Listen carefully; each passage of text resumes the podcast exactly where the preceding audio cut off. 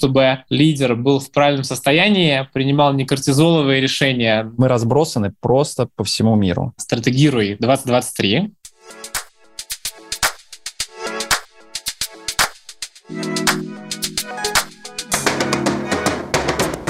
Друзья, здравствуйте! Мы начинаем очередную серию подкаста «Стратегируй 2023». У нас в гостях венчурный инвестор Алексей Соловьев, руководитель компании A-Partners, основатель компании. И мы сегодня поговорим про мир инвестиций, про то, что происходит в этом мире в последние 2-3 года и о том, куда все здесь идет. Но сначала вопрос традиционный. Как ты поживаешь? Как дела? Пару слов про свое состояние текущее и про себя представься, кто ты и что делаешь в жизни. Да, спасибо большое. Привет, Филипп. Привет все те, кто нас слушает. Очень приятно здесь находиться. Ну, начну с того, как я себя чувствую и как поживаю. В принципе, поживаю хорошо. Разгар бизнес-сезона у нас с вами начало ноября на дворе. Начало ноября — это самое такое время вообще, когда все просто кипит везде, потому что все пытаются до конца года доделать все те дела, которые были начаты. И в нашем бизнесе это не исключение, тоже у нас есть определенная сезонность, когда под конец года все закрывается. Поэтому, в общем, чувствую себя очень хорошо, в тонусе, в непрерывно работающем состоянии, примерно так. Вот, немного обо мне. Как э, Филипп, ты правильно сказал, у меня своя собственная инвестиционная компания Partners. Мы занимаемся инвестированием в стартапы на ранних стадиях по всему миру. У нас 24 портфельные компании в шести странах мира, начиная от Бразилии, заканчивая Филиппинами, включая Россию. Есть еще один бизнес. Этот бизнес называется S20 Capital. Это инвестбанковский бизнес, где мы помогаем привлечению финансирования для технологических компаний или осуществлению сделок э, по слияниям поглощениям на покупающей или на продающей стороне, занимаемся инвест-консультированием по этим вопросам.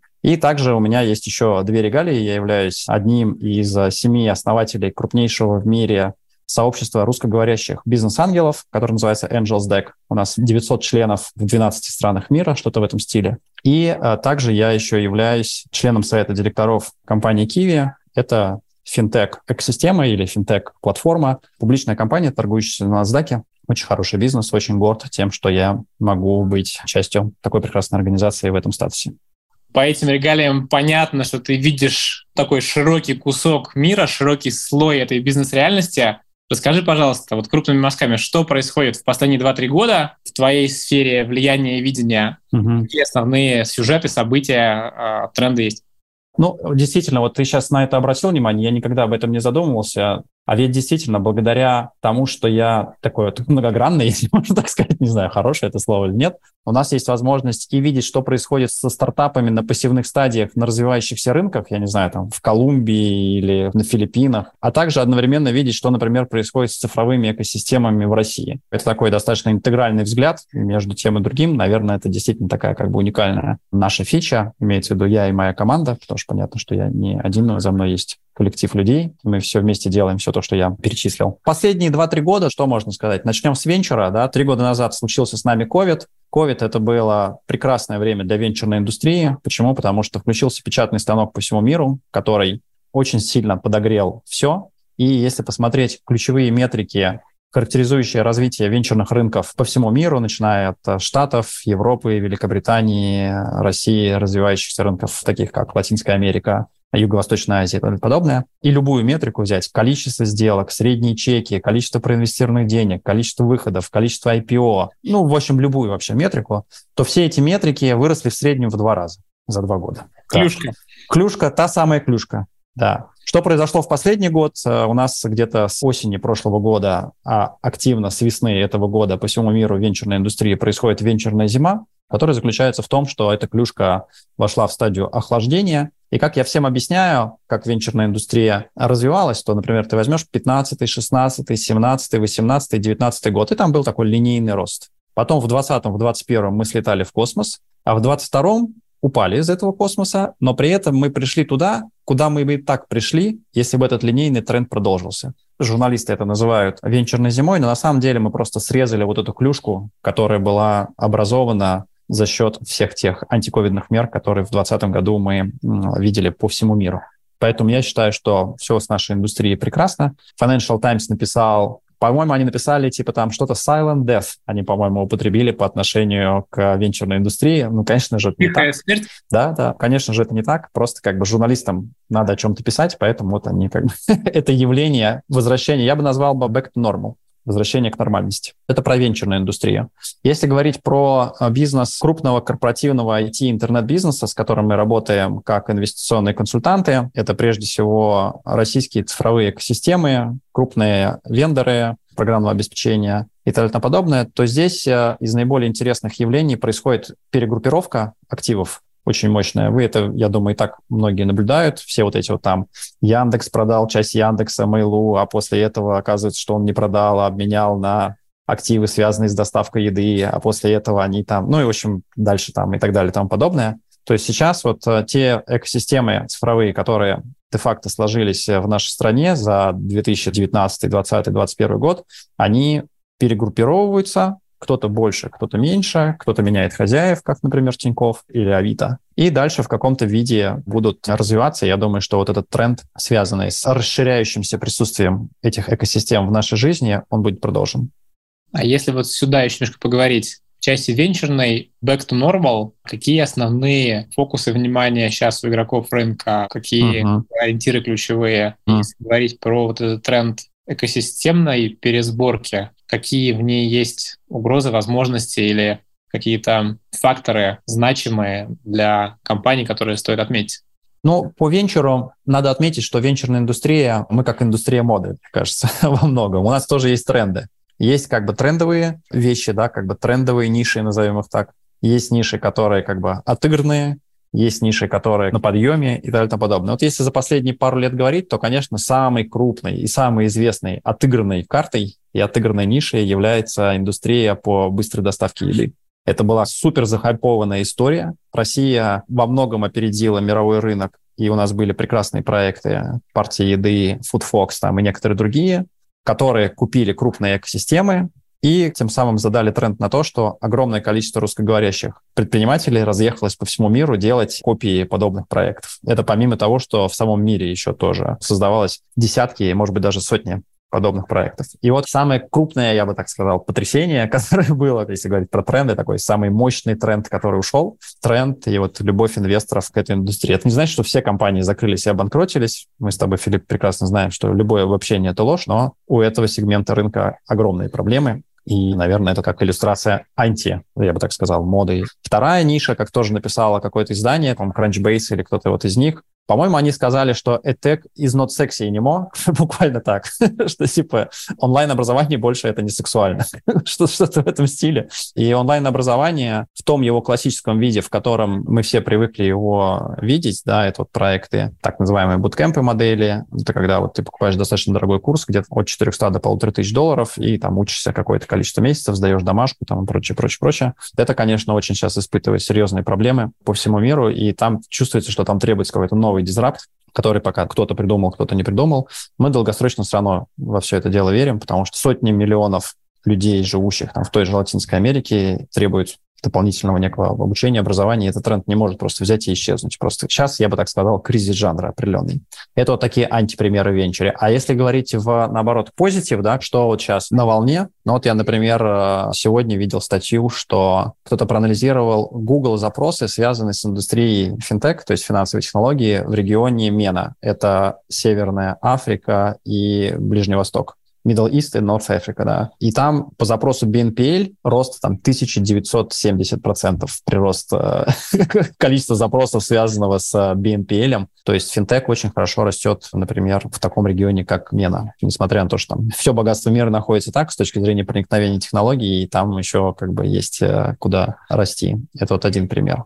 Еще, наверное, один пример, который в голову приходит, и это то, как раз на чем мы специализируемся. Есть термин, называется инклюзивность в финтеке и вообще в финансах есть термин underbanked. Это клиентские сегменты по тем или иным причинам, обделенные определенными банковскими сервисами.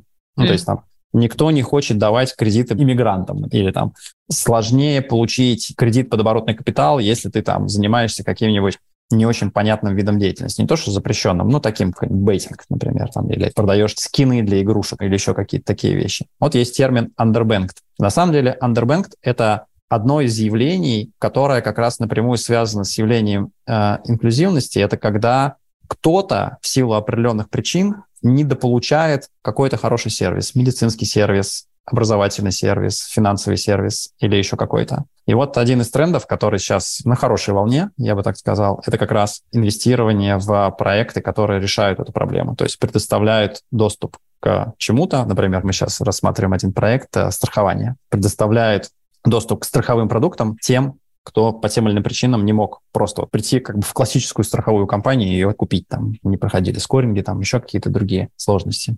Ну и в целом, чтобы завершить про венчур, на твой вопрос отвечать, Филипп, нужно понимать, что это часть нашей работы. Тренды меняются. Средний там цикл в венчуре 5-7 лет, иногда до 10. Соответственно, за 10 лет обязательно что-нибудь поменяется. И это просто часть нашей работы, понимать, что в тренде, что не в тренде, что ну, секси и немо там и так далее и тому подобное, да. И мы вот за этим следим, стараемся чувствовать на кончиках пальцев. Часть нашей бизнес-модели. Очень интересно, к слову сказать. А если говорить про вторую часть, э, про цифровые экосистемы, любая перестройка — это всегда возможности, связанные ну, для нас, как для инвест-консультантов, это с участием в осуществлении различных сделок по покупке, продаже компаний привлечение финансирования. Но самое главное для стартапов, либо для технологических каких-то небольших компаний, там, интернет-бизнесов, ну, конечно же, это, на мой взгляд, все те же самые возможности, связанные с э, поглощениями, да, с тем, что эти системы, они отчасти развиваются органически, то есть они как-то растут там за счет наняли людей, что-то написали и тому подобное. И у каждого из них есть в той или иной форме M&A-стратегия и стратегия по слияниям поглощениям. И в этом смысле M&A является там, ну, если не топ-1, то топ-3 инструментов роста для всех этих экосистем. Поэтому, как мне кажется, главная возможность, она заключается в том, что по-прежнему много будет, ну, в этом году, может быть, не так много в силу всех потрясений, которые сейчас наша страна проходит, но в целом по-прежнему будет э, много очень сделок, и это возможности определенные для всех.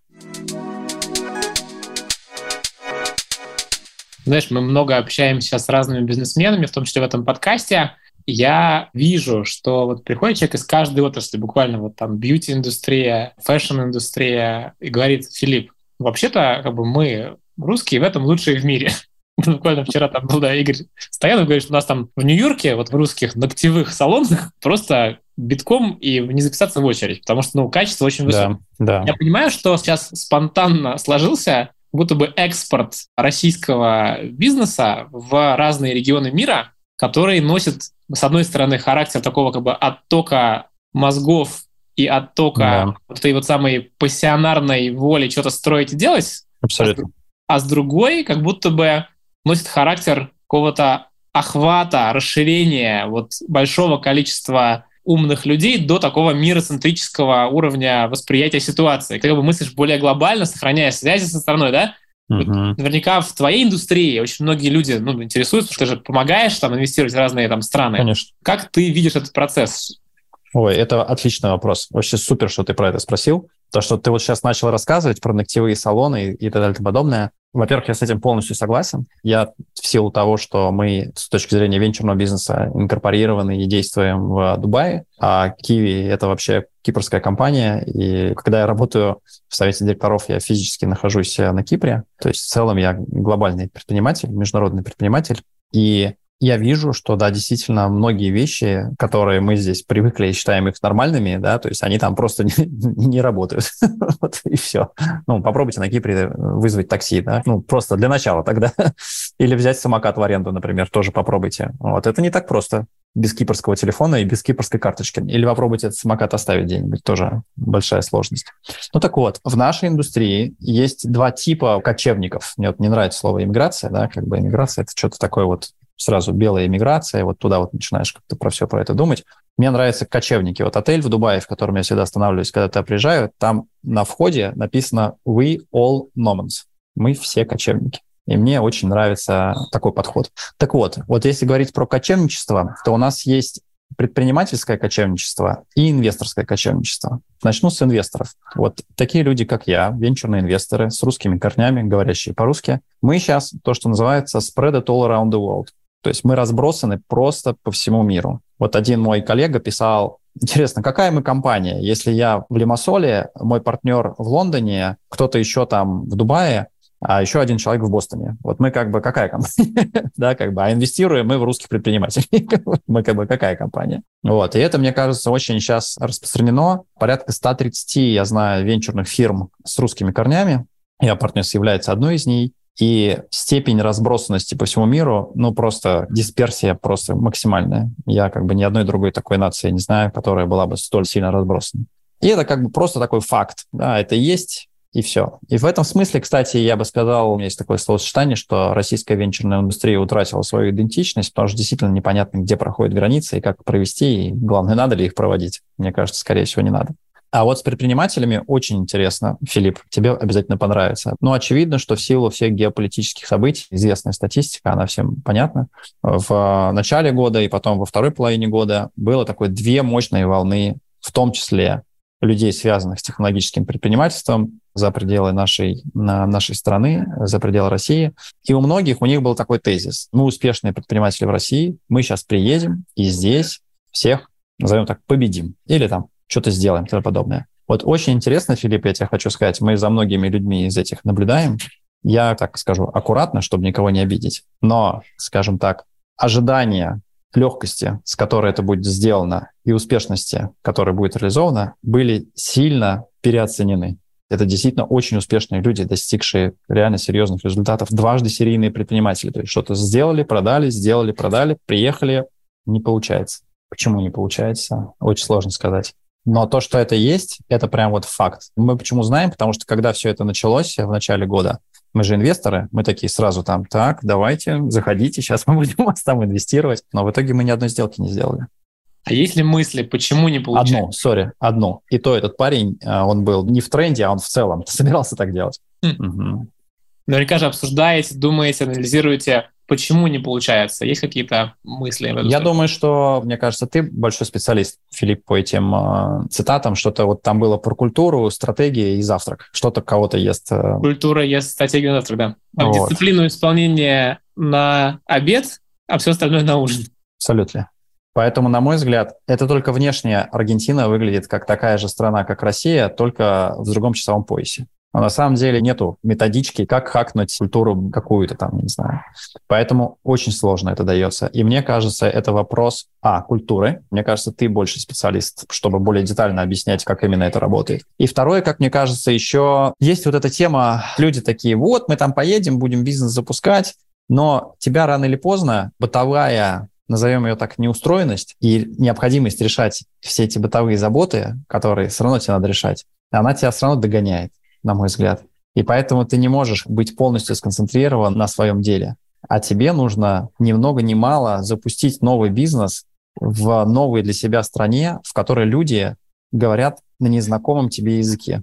Знаешь, у меня есть предприниматели, которые уезжали в другие страны, расширялись до этого, такие уже многолетние. Такой текст одного из них, он тоже в IT-сфере, в сфере финтеха, говорит, что ну да, мы все сделали неправильно. И потратили на это там три года, потому что мы да. меняли, как бы сразу же пошли несколько стран, поменяли бизнес-модель и поменяли что-то еще, набор продуктов. Прям угу. вот точно совершенно люди склонны недооценивать ту сложнейшую внутреннюю механику, которая на самом деле работает в той экосистеме, где ты существуешь, поддерживая твои начинания. Абсолютно. Очень многое влияет незримо. Да, и, конечно, абсолютно. огромный акцент вот на том, чтобы лидер был в правильном состоянии, принимал не кортизоловые решения на стрессе, uh-huh. а решения скорее из зоны гения, и бытовая uh-huh. неустроенность, о которой ты говоришь, что наверняка очень сильно людей догоняет и депрессирует, и понижает шансы сделать что-то успешно. Да, ну вот я полностью с этим согласен. Помню, Филипп, ты рассказывал на одном из своих мероприятий по поводу типа вашей суперсилы. И такой, ну что там, у кого какие суперсилы? Ну, все такие, запишите свои суперсилы. И мы такие, так, записываем свои суперсилы. Ну, как они у вас там работают? Мы такие, вот, вот так они работают. Ну, и ты что-то говоришь, типа, я вам сейчас скажу, вы вообще не понимаете, как работают ваши суперсилы. Потому что там можно задать очень много глубоких вопросов, которые просто приведут вас к тому, что вы реально осознаете, что вы не понимаете, как это работает. И здесь то же самое. Как мне кажется, предприниматели смотрят на свой успешный бизнес, например, в России. Вот, например, если мы берем индустрию бьюти, которую ты упоминал, тут есть несколько очень сильных игроков. Один там суперсильный и два там догоняющих, скажем так. Насколько я в курсе, два из этих трех игроков предпринимают сейчас попытку сделать как раз ровно то, о чем я говорю. И вот как мне кажется, они смотрят на свой бизнес здесь, на очень успешный, хороший, классный бизнес здесь. Они говорят, ну что, мы сейчас просто вот возьмем как бы и переместим его в другую страну, и он там будет работать. Ну, мы вот возьмем три кружочка, четыре палочки и перенесем их в другую страну, и они начнут работать. Но этот бизнес, он не представляет из себя три кружочка, четыре палочки. Он представляет из себя десятки тысяч кружочков и сотни тысяч палочек, из которых 2% владелец бизнеса и основатель понимает, как работает, а 98 просто не понимает.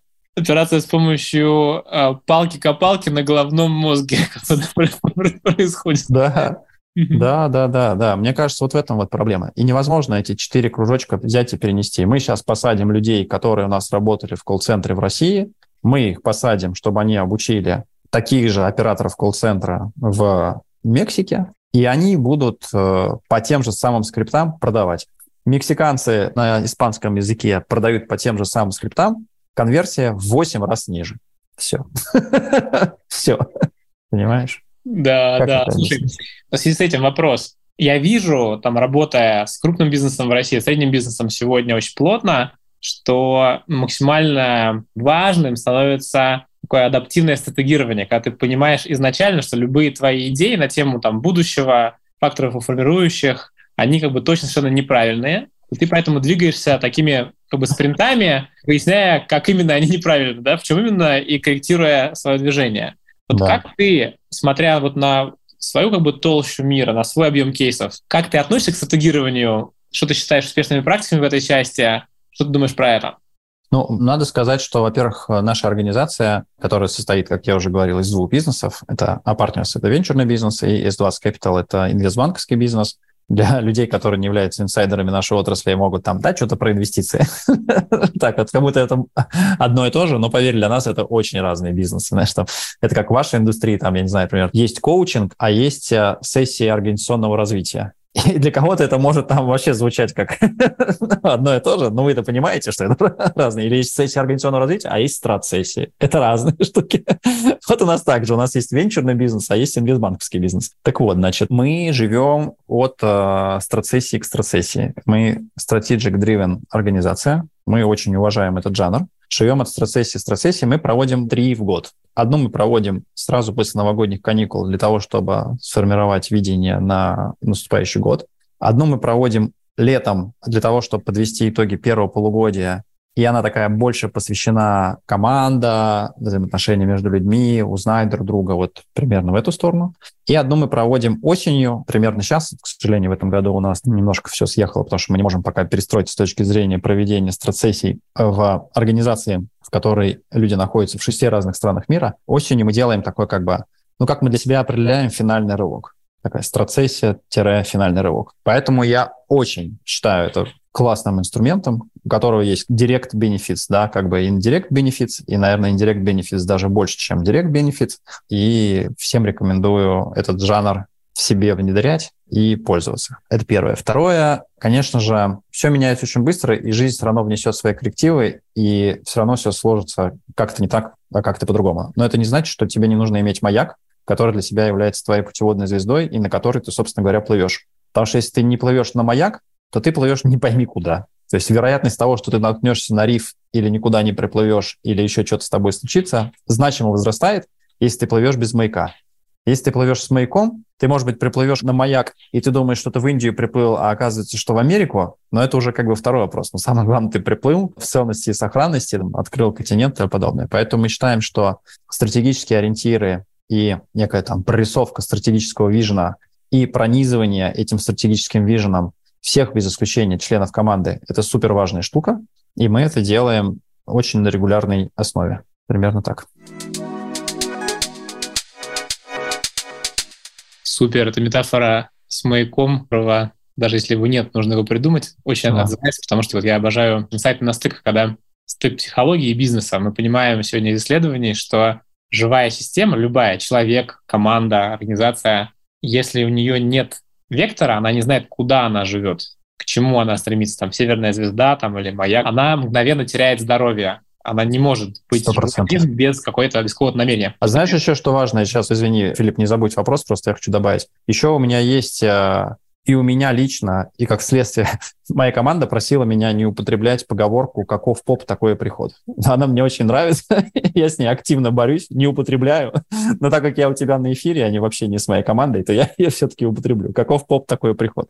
А так как так получилось, что я единственный владелец компании, и у меня нет партнеров на текущий момент, так как я обладаю определенными такими, знаешь, алхимическими немножко, я надеюсь, характеристиками, время от времени они прорезаются у меня, то у меня 100% работает тема, у меня есть несколько баек на этот счет, просто нет времени их рассказывать, на то, что я себе что-то планирую, и потом это случается как-то. И каков поп такой приход, имеется в виду, что и у нашей компании то же самое. И я очень верю в то, что краткая, четкая, понятная формулировка нашей точки Б, которая на самом деле является не финальной. У меня даже такой слайд был, где я сначала нарисовал в одном углу точку А, в другом углу точку Б, а потом следующий слайд точно такая же прямая, только точка Б теперь вот такое вот расстояние, а вот это все там, еще весь оставшийся путь. И вот это краткое формулирование, ясное точки Б, и она у нас есть по каждому из наших бизнесов, это супер офигенная штука, потому что я уверен, что в эту точку Б и в эту краткую формулировку течет очень много энергии, везения, случайно сложившихся обстоятельств и куча-куча-куча всего. А если этой краткой, четкой формулировки, которую все разделяют, нет, то туда ничего и не течет. Друзья, расставляйте себе на пути точки Б, в которой Конечно. течет энергия, внимание и везение. Абсолютно. Вопрос к тебе еще. Ты являешься амбассадором форума Стагиру 2023. Да. Ты работаешь в секции как раз рамках экосистем. Да. У меня вопрос твоего отношения к подобным событиям. Мы на форуме собираем организации бизнеса совершенно разных. Мы глубоко ныряем в вопрос, а что будет в следующем году, какие ожидания, какое отношение к этим ожиданиям. Мы смотрим КФУ, ключевой фактор успеха. Это работа в таких межотраслевых группах, работа, где есть очень большие компании с триллионными оборотами, есть компании маленькие, быстрые, инновационные. В чем uh-huh. ты видишь смысл таких событий, их ценность, потенциал, почему ты в этом участвуешь? Ну, для меня это очень интересный эксперимент, потому что я знаю, что такое формат страцессии, и если мы сможем провести формат страцессии по отношению к целой индустрии, то это, конечно, будет просто фантастика. Я вот работаю амбассадором, скажем так, приглашаю людей, и я всем говорю, что как минимум это очень интересное интеллектуальное упражнение. Очень интересное интеллектуальное упражнение. И мне кажется, что попробовать его просто прожить, да, и проделать эту работу в отношении целой индустрии, это уже круто само по себе. Даже если не будет каких-то там конкретных результатов, хотя они все равно будут, но мне кажется, вот сам факт проживания вот этого опыта, такого качественного, интересного интеллектуального труда, это вообще прям супер. Поэтому я очень как это looking forward, как говорится. Мне очень это отзывается, когда ты имеешь шанс себя поставить не просто в тапки своей компании и смотреть как бы из нее, изнутри компании наружу, на внешний мир, да. а как бы сверху на целую индустрию, причем посмотреть на свою индустрию глазами других индустрий. Последний вопрос. Что такое бизнес в России сегодня? Как бы ты сказал российский бизнес? Вот буквально. Ну, я бы его охарактеризовал бы... Это очень сложный вопрос, Филипп. Ты прям это первый вопрос, на который я завис настолько, насколько я завис. Мне просто хочется позитивную формировку. Я не хочу что-то негативное. Мне кажется, я любыми негативными формировками не создам какой-то ценности. Мне хочется, с одной стороны, подобрать позитивную формировку, с другой стороны, чтобы она отражала действительность и отражала то, что я действительно думаю. И, на мой взгляд, такая формировка, что российский бизнес сегодня — это бизнес коротких бизнес-спринтов. То есть, если формулировка была бы с негативным окрасом, то я бы сказал бизнес в короткую. По-быстренькому что-то купили, продали, там разошлись. Но мне кажется, вот короткие бизнес-спринты, тебе на 6 месяцев понятно, что делать, ну, как бы определяй вешку и беги до нее. Понятно, что на 9, определяй на 9 и беги до нее. К сожалению, ставить стратегические цели горизонтом 3, 5, 7 и далее лет невозможно, на мой взгляд. Но это является неким отражением и вообще мировой реальности, потому что Отто Шармер со своей теорией Ю тоже же не просто так книжечку написал-то по, по, по этому поводу, поэтому, может быть, это вообще то, как вообще все будет устроено короткими спринтами. Спасибо тебе большое. Компетенция предчувствия возникающего будущего, о которой пишет Отто Шармер, кажется действительно да. максимально актуальной в России и в мире сегодня. Спасибо Абсолютно. большое. Мне кажется, был очень ценный разговор. Я думаю, наши слушатели будут рады. Для себя забрали важные инсайты и расширили свою картину мира. Да, спасибо тебе большое, Филипп. Отлично поговорили. Еще раз спасибо за приглашение. Пока. Пока.